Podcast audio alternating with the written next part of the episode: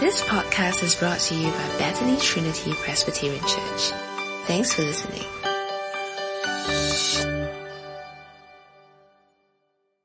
A very good morning to everyone, and um, I thank God that we have this privilege together, even via Zoom, a privilege that one generation ago we would not have. Let's begin this time by asking God to help us as we open up His Word. Let's pray. Oh dear Heavenly Father, we thank you for the book of Psalms. Father, we thank you that it contains words to express things and emotions and truth that we cannot find words by ourselves. We pray this morning as we open up Psalms 27, God, that you will help us by your Holy Spirit to engage with your truth and meditate on your truth, that we may be strengthened as we pray and look to you in all things. We pray all this in Jesus' name. Amen. December 1997, I was standing in front of the Tower of Terror at Dreamworld in Gold Coast.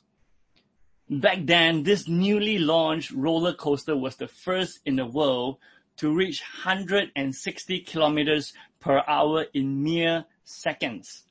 Its speed promises moments of weightlessness and unimaginable terror.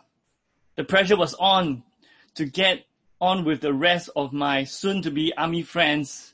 Uh, it, was, it was high. And the only thing, if you were to step on that, um, at that train, is a bar, a rigid lap bar with hand grips mounted to it. Now, if you were the one who was being ushered into this passenger seat, what will you grab hold of? Or imagine with me some other situations. A young child entering kindergarten for the first time while holding on to the hand of her mom.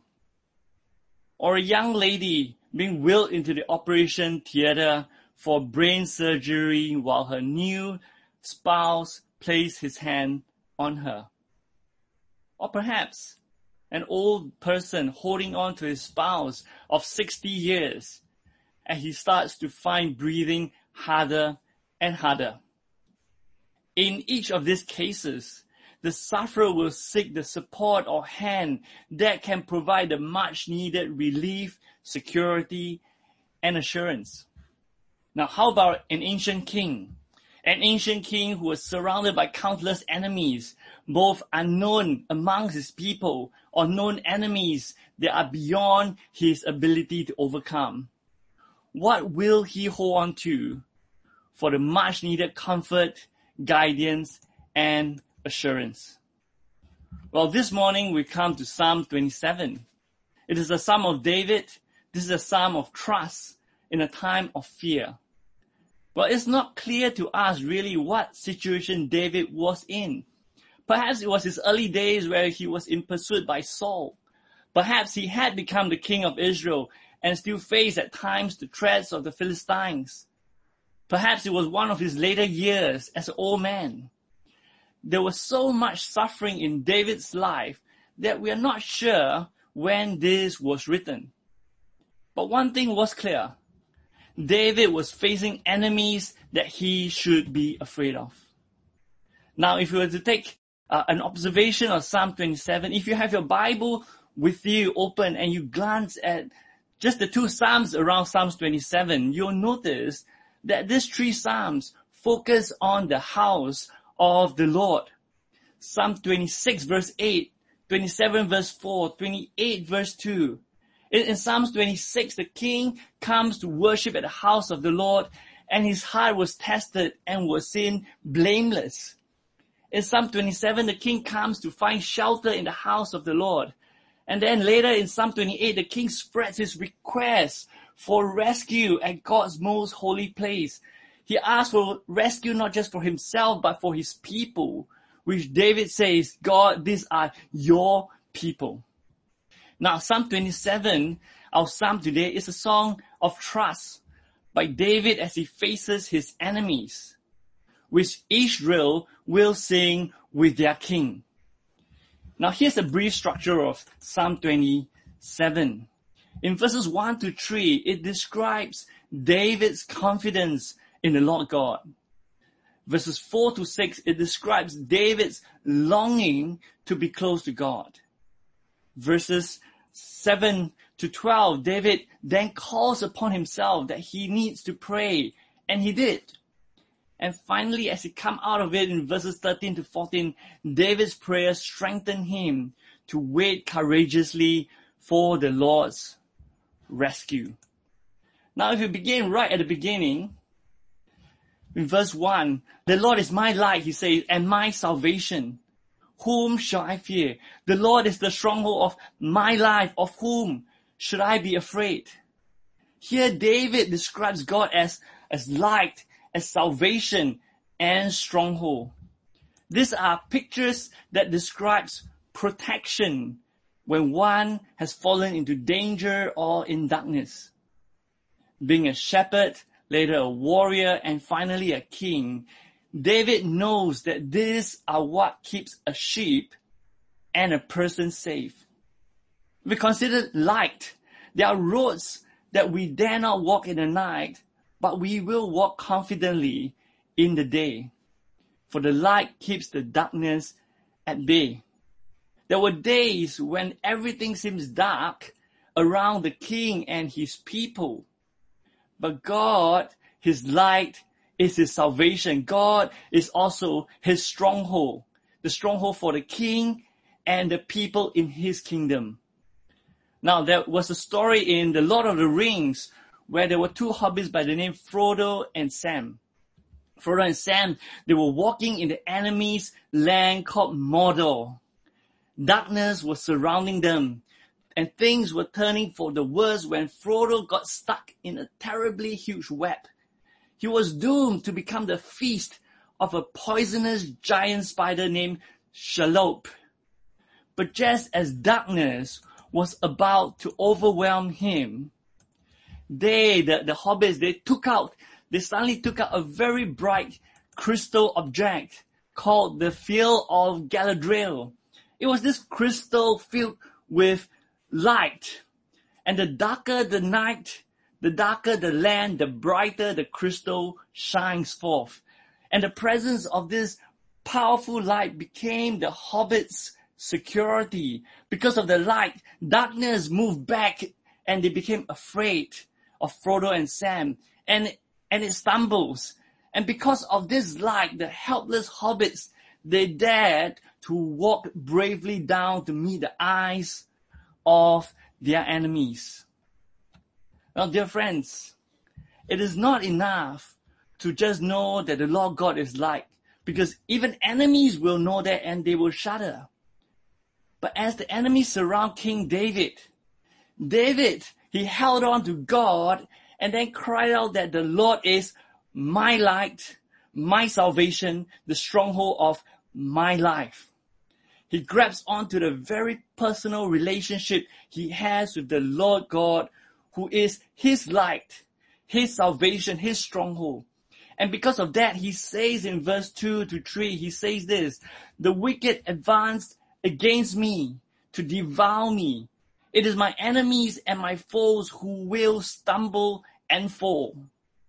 Though an army besiege me, my heart will not fear. Though war break out against me, even then I will be confident.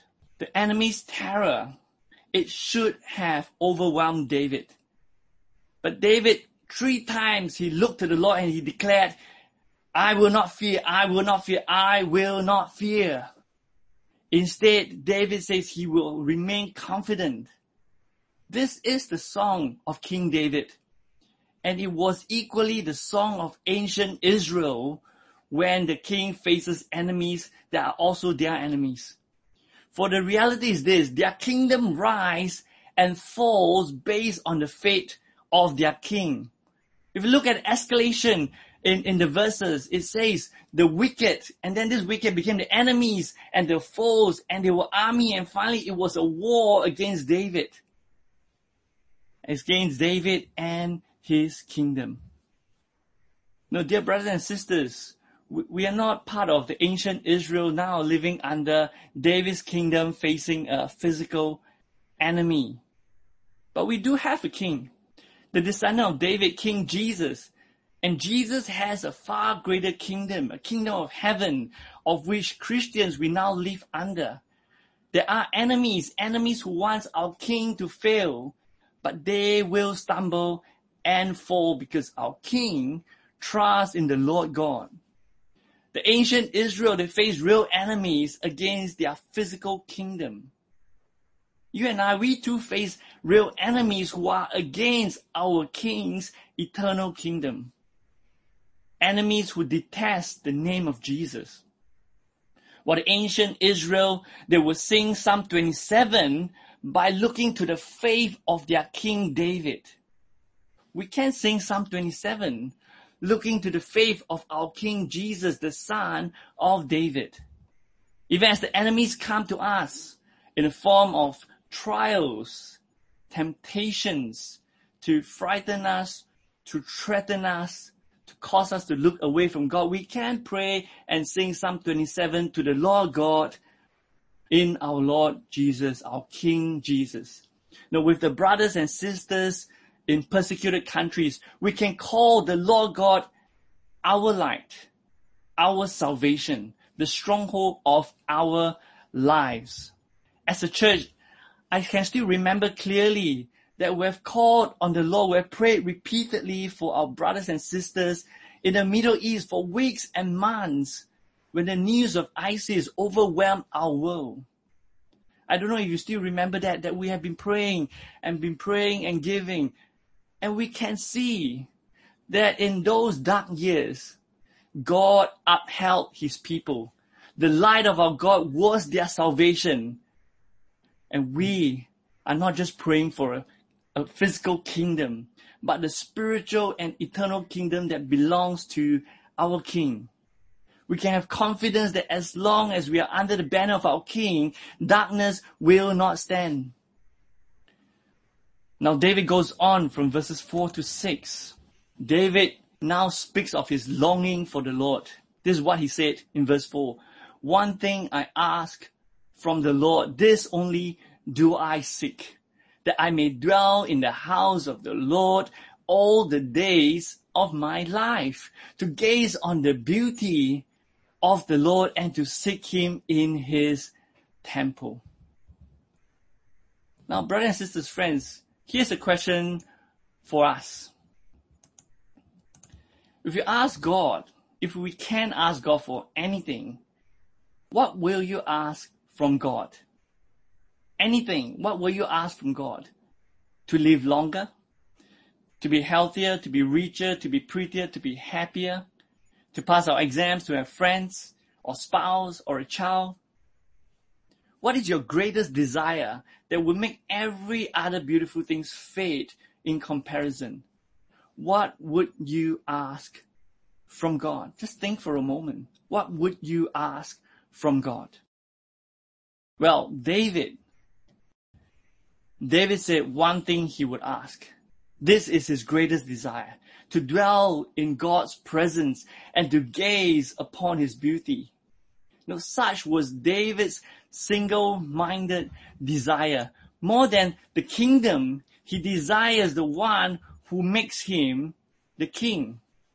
God was the one David most desired to grab hold of when facing his tower of terror, when walking into the unknown, when facing life-threatening situations, when facing his greatest enemy, death. David, he desires more than the gifts of the Lord. He desires the giver, the Lord himself. And under David's desperate situation, you can imagine that he could have wished for a hundred other practical things. But he sought what was dearest to him to dwell in the presence of the Lord. This was the heart of David in good and in bad times. In 2 Samuel 7, we read of this desire of David in his most glorious and his best times. I want to read two verses from 2 Samuel 7 for us. This was what happened in his best times. 2 Samuel 7 verse 1 and 2. After the king David was settled in his palace and the Lord had given him the rest from all his enemies around him, David said to Nathan the prophet, here I am living in a house of cedar while the ark of God remains in a tent. In his good days, David, he could not bear living in a palace when the ark of God was under a canvas. His heart longs for his God. And in Psalm 27, in his bad days, David could not bear to live anywhere outside of God's presence. He desires to be in God's tent because he knew that God is good, that God knows what is good for him. Now I can only imagine this from the perspective of a parent. Often parents can see the needs of their little children. We can say, we may say yes to some requests. We may say no to things that are harmful to them. Or perhaps we will say wait if there are opportunities for growth. And we have to be patient with them. And if the children have learned to love and trust their parents, they can also trust that their daddy and mommy will do what is good for them. Their parents are more than willing to be their shelter and protection on the stormy nights. Now King David, when his greatest desire and trust is for the Lord, he behaves like a child who has confidence that God is more than willing to keep him safe and be his shelter. His head will be lifted up and the dark clouds will eventually be dispersed. He can once more sacrifice shouts of joy and to sing and make music before his God and his Lord once more. Now, dear friends, some of us here, we may find it easy to make music and sing before the Lord. But there are some of us here as well that we feel like dry bones. Dry bones that are almost crushed under the weight of darkness or trials or temptations and pressures. I don't know if you're one of them. And we can barely leave our voices to sing. No, if that is you, if that is us, that we feel darkness in the forms of trials or temptations overwhelming us, we need to come back to God. We need to pray Psalm 27 under the banner of our King.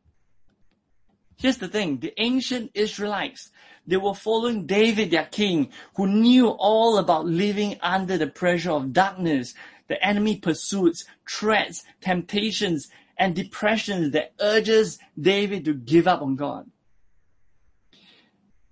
But the people of God, they could persevere because their king persevered.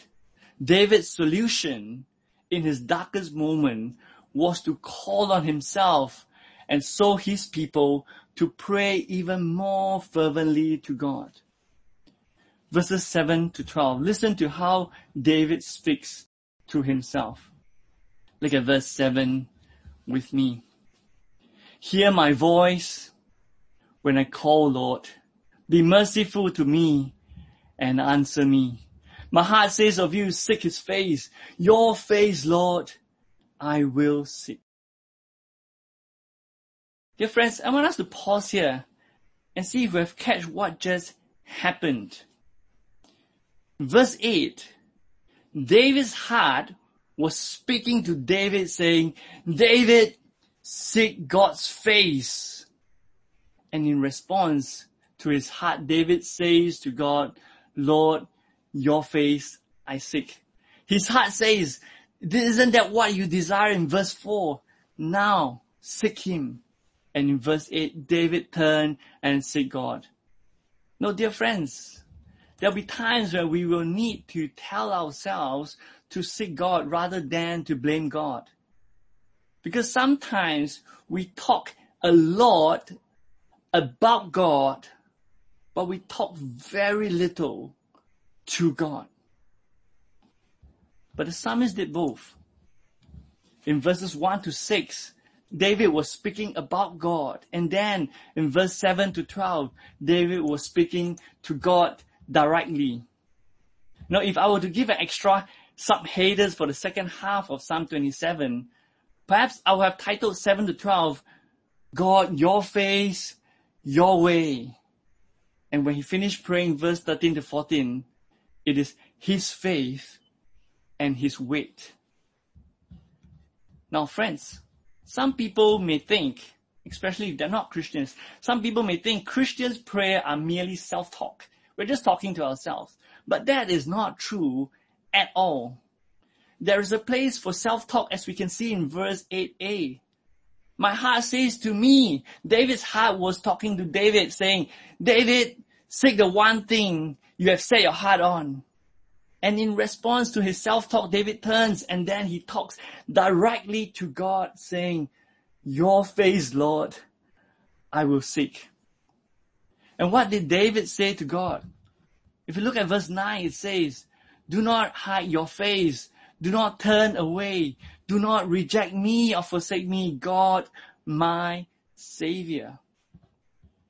Now, at the prompting of his heart, David cries out to God for mercy and appeals to God based on their relationship. David says to God, I am your servant and you are my help. Verse 9. Now, one of the most appealing part of praying through the Psalms is the raw emotions that comes forth from the psalmist himself. It is unreserved and there is no pretense.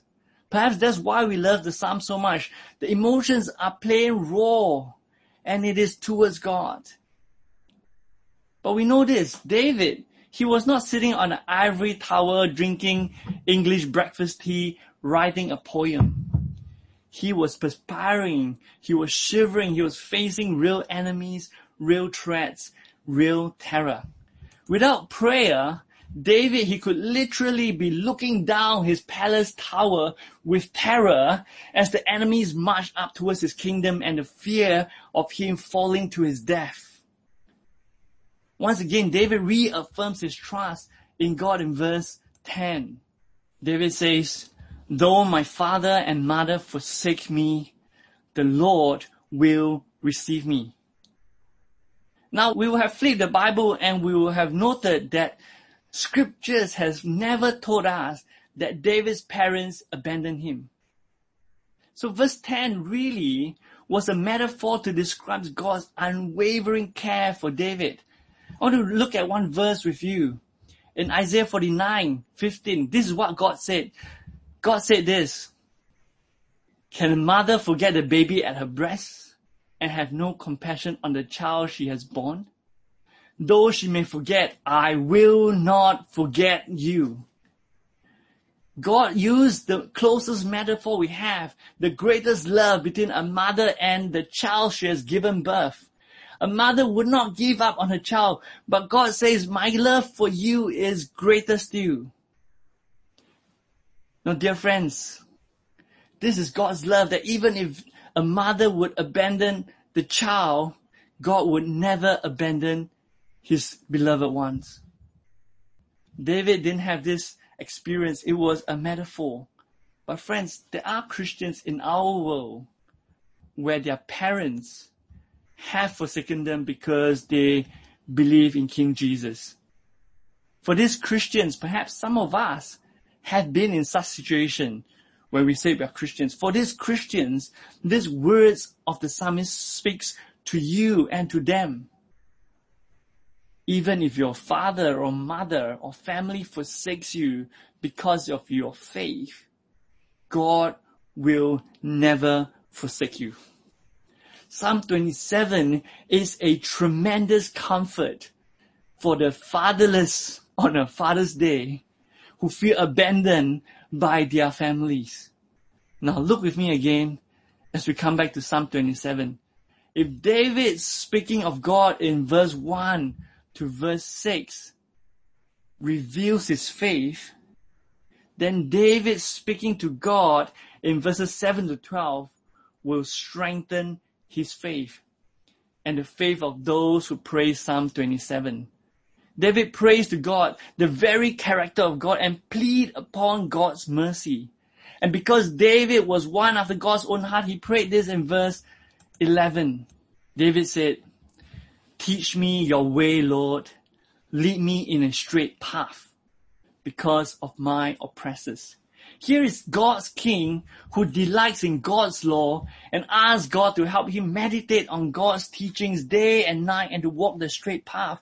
David prays that he will be like the blessed one in Psalm 1 who refuses under pressure to walk in the steps of the wicked or stand in the way of the sinners or sit in the company of mockers, but whose delight is in the law of the Lord. And because King David has this special covenantal relationship with God, which we find in 2 Samuel 7 and Psalm 2, the rest of Israel under David, they can sing and pray Psalm 27 in their times of darkness, troubles, trials, temptations, distress, discouragement, in the times of pressures from enemies. They can pray under the relationship their king has with God. Now, how about us? How about you and I? How do we sing and pray Psalm 27? As Gentile Christians living in Singapore, where David's land is not there, the way it was. Well, we will sing this under the banner of David's son, the greater king proclaimed under 2 Samuel 7 and Psalm 2.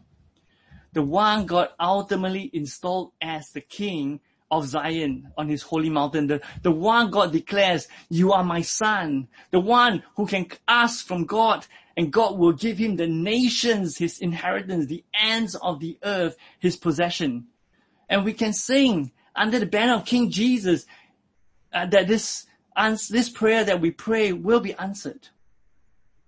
Now, dear friends, if if you are just visiting us here today, and you might even say, "I wish I can know God like that. I wish I can have confidence that the psalmist has in Psalm 27." I want to say to you, here is the good news. The good news is that you can sing Psalm 27 if you come to believe in God's King. If you believe in God's King, in the Lord Jesus, Jesus will take you under his wings and that you too can cry out to God with the same confidence. Now I want to invite us to listen to this. What King David, he sincerely declares verse 4. There is one with a greater desire that is even more than David's. Because David, the history tells us David didn't keep verse 4 all the time. Not when he committed adultery with Bathsheba, when he murdered her husband and shamed God. But there is one, there's one covenantal king who declared verse 4, he kept it his whole life perfectly. One of Jesus' disciples, he wrote this in John 2, 16, 17. Jesus was in the temple and he said to those who were selling doves there, he says, get this out of here. Stop turning my father's house into a market. His disciples remembered that it is written, zeal for your house will consume me. Again, while David sincerely prayed and cried out to God in verse 8, like a priest for himself and the salvation of his kingdom, there's one king greater than David who prays even more fervently for himself and for the salvation of his kingdom. I want us to look at this verse from Hebrews 5 verse 7 to 10 about Jesus. During the days of Jesus' life on earth, he offered up prayers and petitions with fervent cries and tears to the one who could save him from death and he was heard because of his reverent submission. The son though he was, he learned obedience from what he suffered and once made perfect, listen to this, he became the source of eternal salvation for all who believe in him and was designated by God to be the high priest in the order of Melchizedek. While King David, while King David faced enemies, false witnesses, malicious accusers in verse 12. It was the King of the Jews, the King of the world, Jesus, who bore the full brunt of false witness and malicious accusation from his own people, as we saw in our Mark series a few weeks ago. Now, while David, he trusts that he will overcome the enemies yet again in verses 13, it was King Jesus who truly entered the darkest moment of death. But then he rose again to see the goodness of God in the land of the living, which he bestowed to everyone under his banner. You know, dear brothers and sisters, let me ask this question again. How do you and I sing Psalm 27 with great confidence? If we merely pray by ourselves without having relationship with God, there is nothing to tell you that God will answer you.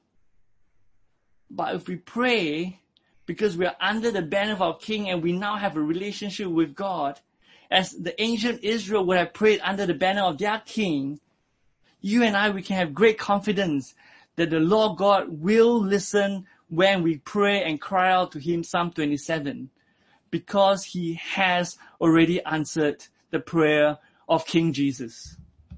And so we can declare as Jesus did of our confidence in God in verse 1 to 3. In Jesus, we can declare that God is our light. God is our salvation, our stronghold. Even when you and I feel the darkness of trials, of temptations, of fear, of uncertainties, even when we hear the accusation of the evil one of all our failures, we can grab hold of God in our darkest night because Christ has grabbed hold of you and me. We can declare as Jesus did our longing for God in verses 4 to 6. We can pray. This is our prayer. We can. Father, we long for our greatest desire to be with you. You have already given us a new heart and our desire is to dwell with you all our days. But dear God, you know, you know our flesh tempts us in every direction. But in Jesus, we pray that you grow our desire to love you and long for you more and more today and make it perfect on the day when Christ comes back for us. We can pray verse 4 in our Lord Jesus. We can ask God as our King did that we will be in God's presence. We will see God's face and God's way. We can pray, Father, hear our cry for mercy. Our spirit calls us to seek you and so here we are. Please don't hide from us in your anger or reject us. Show us mercy. Show us mercy, God, for the sake of our King. Teach us your way that we can walk in this path of light, that we will not give in to the ways of the wicked ones. And verse 12, do not turn us over to the desires of our enemies. When temptation comes, when trials come, unwanted desires, when pressures, when depression comes, God preserve our faith in those darkest valleys that we face because Jesus has walked that darkest valley for us already. And finally, if we pray to God in Jesus, we can declare verse 13 to 14 together as a church, as the local church and with God's family, even in the persecuted countries, we can declare with confidence verse 13 that we remain confident in this, that we will see the goodness of the Lord in the land of the living. Wait for the Lord. Be strong and take heart. Wait for the Lord. Dear brothers and sisters, as we close here, I want us to look at verse Psalm 27 and take heart. Take heart that we have a king who had sung Psalm 27 perfectly with his life it was answered by God already. And so we too can be strong and take heart as we pray Psalm 27. And as we do that, we wait for the Lord because the Lord may give us relief. Relief from our trials and temptations and fears and persecution and pain and sorrows and darkness very quickly. Or He may cause us to wait a bit longer so that we'll grab on to Him as tight as we can. But the promise that we will be in the land of the living for eternity will definitely be fulfilled because Jesus has already shown that God answers prayer.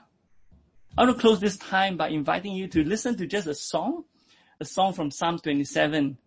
And as you listen to this song, you can sing along to it, you can reflect on the words again, or you can pray these words with confidence in Jesus. That we have a relationship with the Lord, who is our light, our salvation, and our stronghold. So I'm going to play this song and you can enjoy it for the moment.